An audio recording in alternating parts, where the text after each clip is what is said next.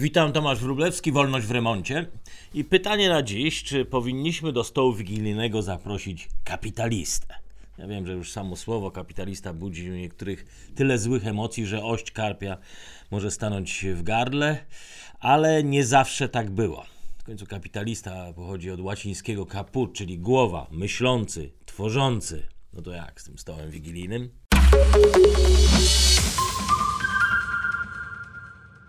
Pazerni, chciwi, żerujący na ludzkiej nędzy. Kapitalizm w swojej karykaturalnej odsłonie jest ideologią kumulowania i podsiębrania.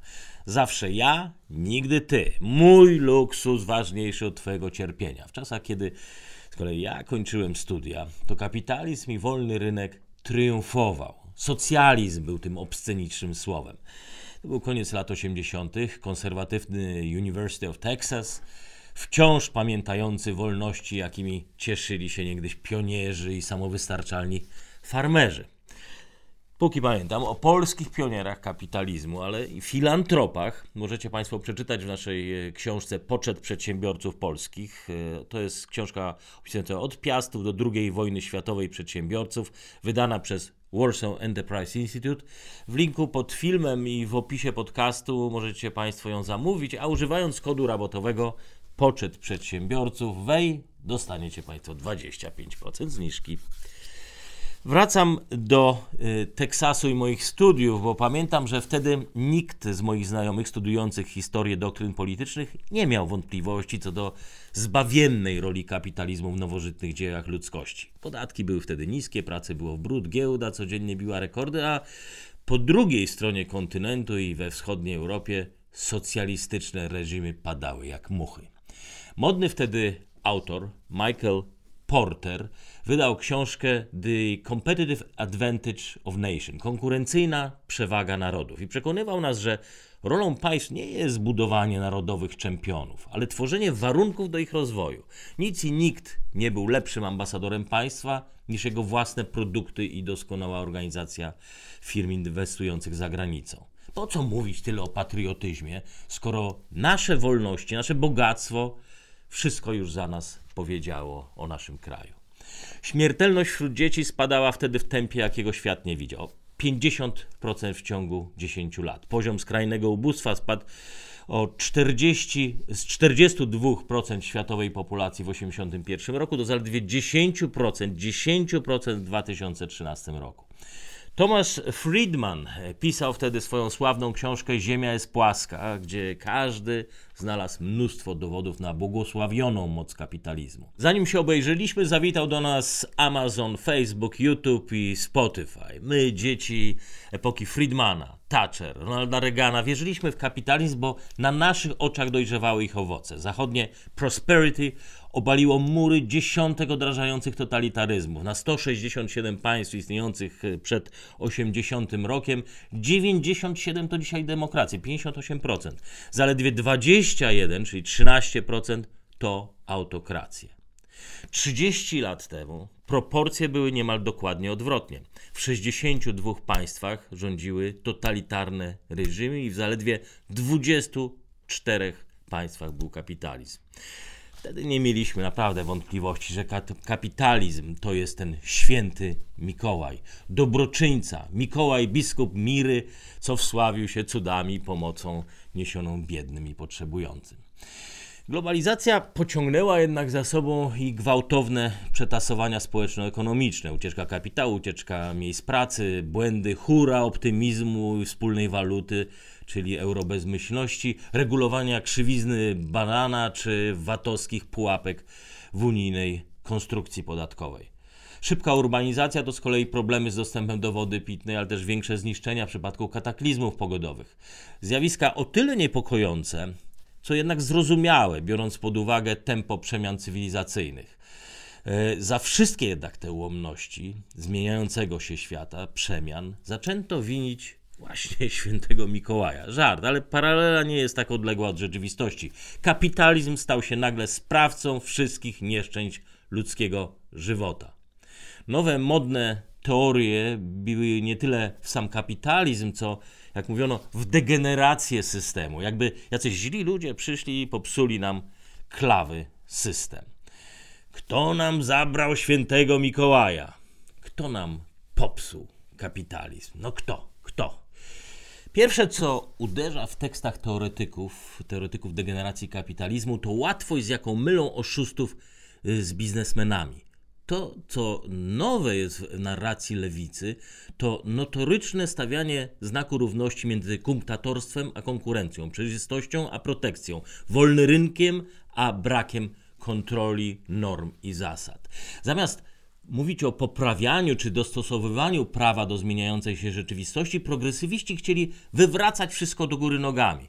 Wszystko, co dało nam wzrost dobrobytu przez ostatnie ćwierć wieku, zamienić, czyli ograniczać wolności rynkowe czy przepływ kapitału. Modelowym przykładem był kryzys 2008 roku, rozmontowane przez Clintona i Busha zasady oceny ryzyka kredytowego. Chodziło o dwie największe kwasy, kasy gwarancyjne, Fannie Mae i Freddie Mac, kontrolowane przez kongres i administrowane przez urzędników państwowych. Kasy sztucznie pompowały boom gospodarczy i tworzyły bańkę budowlaną, a wraz z nimi notowania wyborcze oczywiście prezydentów miały iść w górę. Kiedy wreszcie cała ta słomiana konstrukcja stanęła w ogniu, odpowiedzialnością obarczono jakby inaczej chciwych bankierów.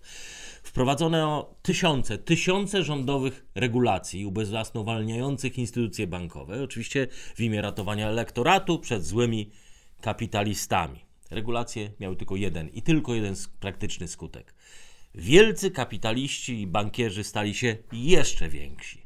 Małe banki zjadane były przez duże, konkurencja topniała w oczach, a z nią uzależnienia państwa i oczywiście konsumentów od wielkich banków.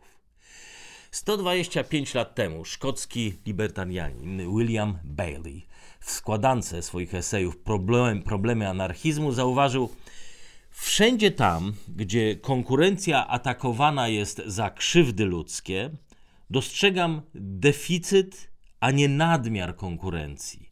I nadmiar też dostrzegam chętnych do zagarnięcia wolności krzywdzonym. 125 lat temu.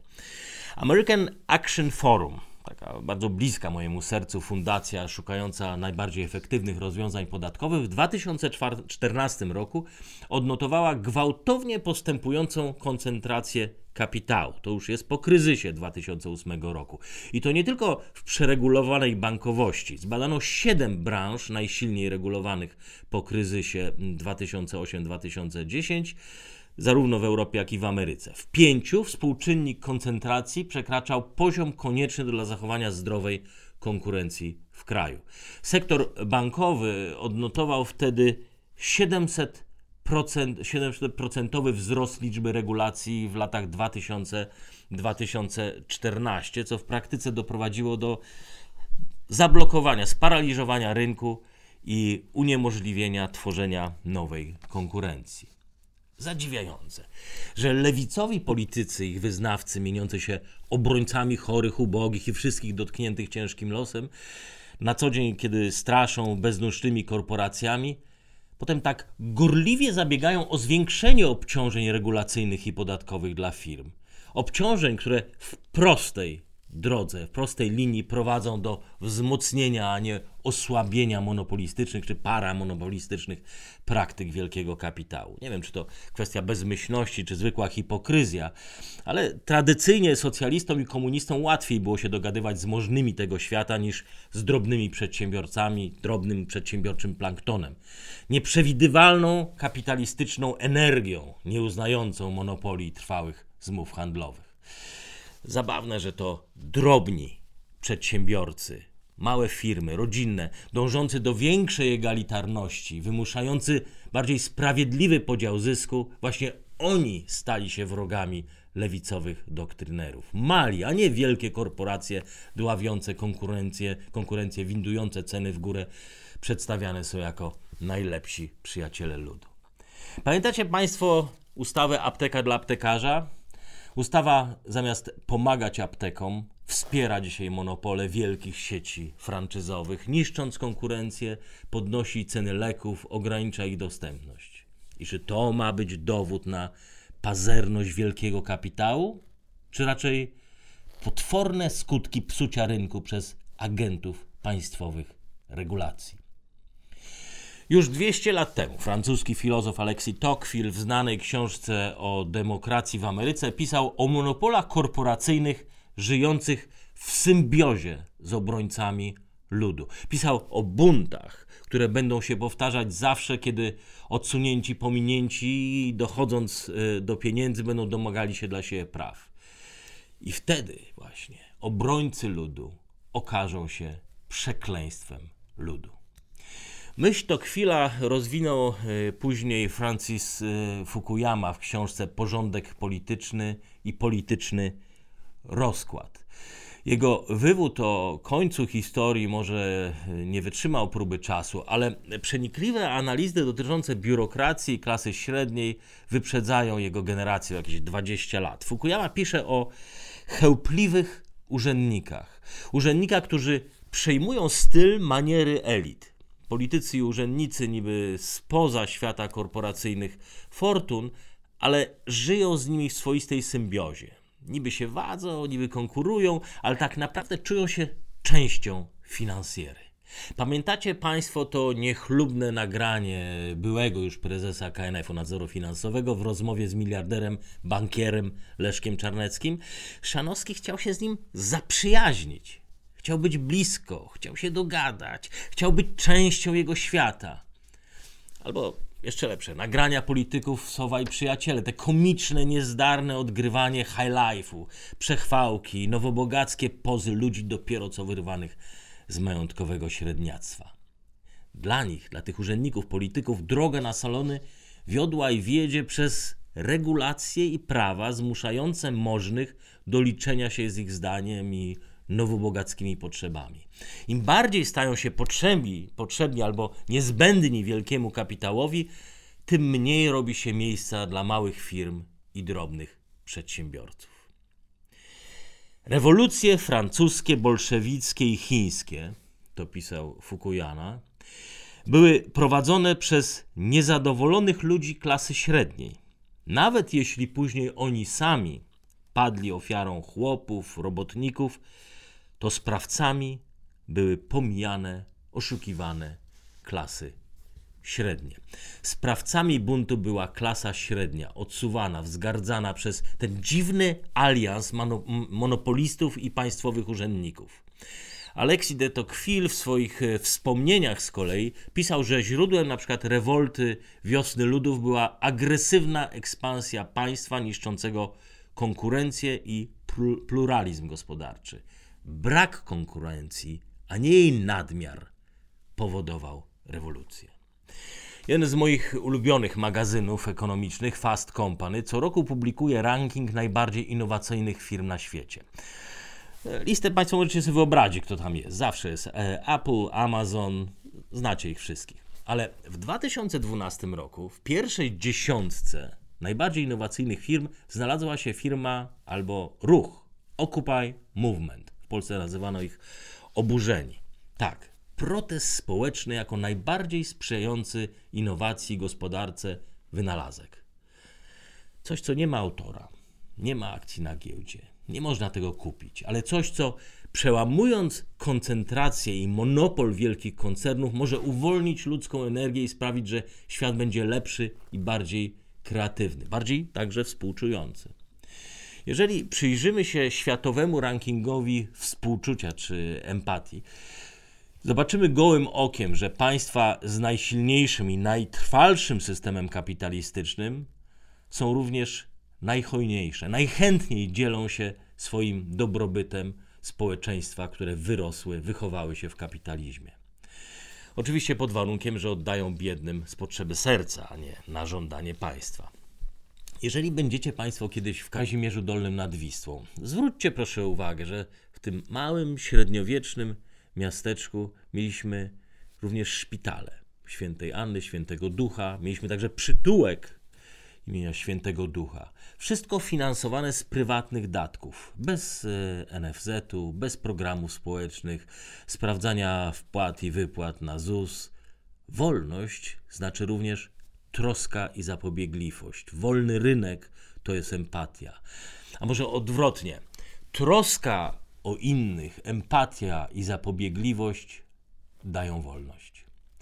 Pamiętacie Państwo, jak pod koniec Księgi Rodzaju słyszymy, jak po latach głodu ludzie w Egipcie oddali cały swój majątek rządowi w zamian za obietnicę żywności?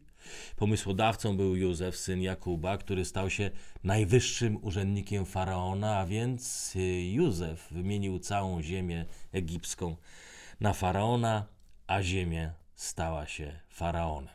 W rezultacie Egipcjanie stali się podwładnymi wobec władzy i państwa, a potomkowie Józefa zostali zniewoleni przez państwo. Prawdziwy geniusz gospodarki rynkowej nie polega na produkowaniu i zalewaniu świata lekami czy markami, które wszyscy potem muszą, zmuszeni są kupować. Nie polega na akumulowaniu bogactwa, którego nikt nie jest w stanie przejeść. Nie. Geniusz kapitalizmu polega na tym, że wszyscy działając, każdy we własnym interesie, tworzą lepszy świat dla swoich dzieci. Szpitale powstawały w średniowieczu w trosce o tych wszystkich, bez których nie ma komu potem kupować e, naszych zbiorów, a wcześniej nie ma komu ich zbierać. Przytułki w trosce o własną przyszłość, bezpieczeństwo i miejsce na starość. Geniusz ukryty jest w maleńkich rzeczach, których nikt na co dzień już dziś nie docenia. Przyzwyczailiśmy się, że to wszystko są obowiązki państwa. Ekonomiści mówią o nieplanowanej, nieskoordynowanej naturze kapitalistycznej innowacji. Adam Smith w swoim e, Bogactwie Narodów snuje taką opowieść o fabryce szpilek. Produkcja szpilki jest 18-etapowym e, procesem. Umieszczenie tej główki na drucie to, jak pisze, osobliwy biznes. Smith chciał, żeby współcześni mu ludzie myśleli o gospodarce nie przez pryzmat wielkich gmachów, koncernów, ale w swoim dobrobycie widzieli nieskończoność drobnych kroków milionów ludzi drążących do perfekcji. Indywidualnych decyzji, a nie odgórnych nakazów. Subtelności, których nikt nie, nie pojmują ich politycy, patrzący na ludzką pracę jak na łup. Dla nich naturalnymi partnerami, dla polityków zawsze będą zblatowani kryptokapitaliści, zależni od przychylności polityków ich zakłamanych regulacji. Przypomniał mi się taki wywiad y, rosyjskiego oligarchy Dierepaski. Wywiad był robiony w jego fabryce folii śniadaniowej. Y, telewizja, to było BBC. I dociekla, dociekliwy dziennikarz y, nie zaczął rozmowy od tego, ile Dierepaska ma pieniędzy, ani jego wielkiego, legendarnego jachtu oceanicznego. Zapytał go, dlaczego jedna strona folii się błyszczy, a druga jest matowa. Dierepaska uśmiechnął się, ale był trochę zażenowany, po prostu nie wiedział. Skąd miał to wiedzieć? Przecież nie on to produkuje. Nie on później zawija dzieciom drugie śniadanie do szkoły. Nie on się głowi, jak nałożyć główkę szpilki na drut. On za nic ma ludzką inwencję. Żyje dzięki politycznej protekcji. W książce Wired to Care, zaprogramowani, żeby się troszczyć, doradca taki do spraw strategii biznesowych Dev Patanaik dowodzi, że y, sekretem innowacji właśnie jest empatia, czyli dokładne zaprzeczenie tego, z czym na co dzień kojarzymy kapitalizm. Sukces, pisze Patnik, wymaga, aby firmy uczyły się patrzenia na świat oczami klienta.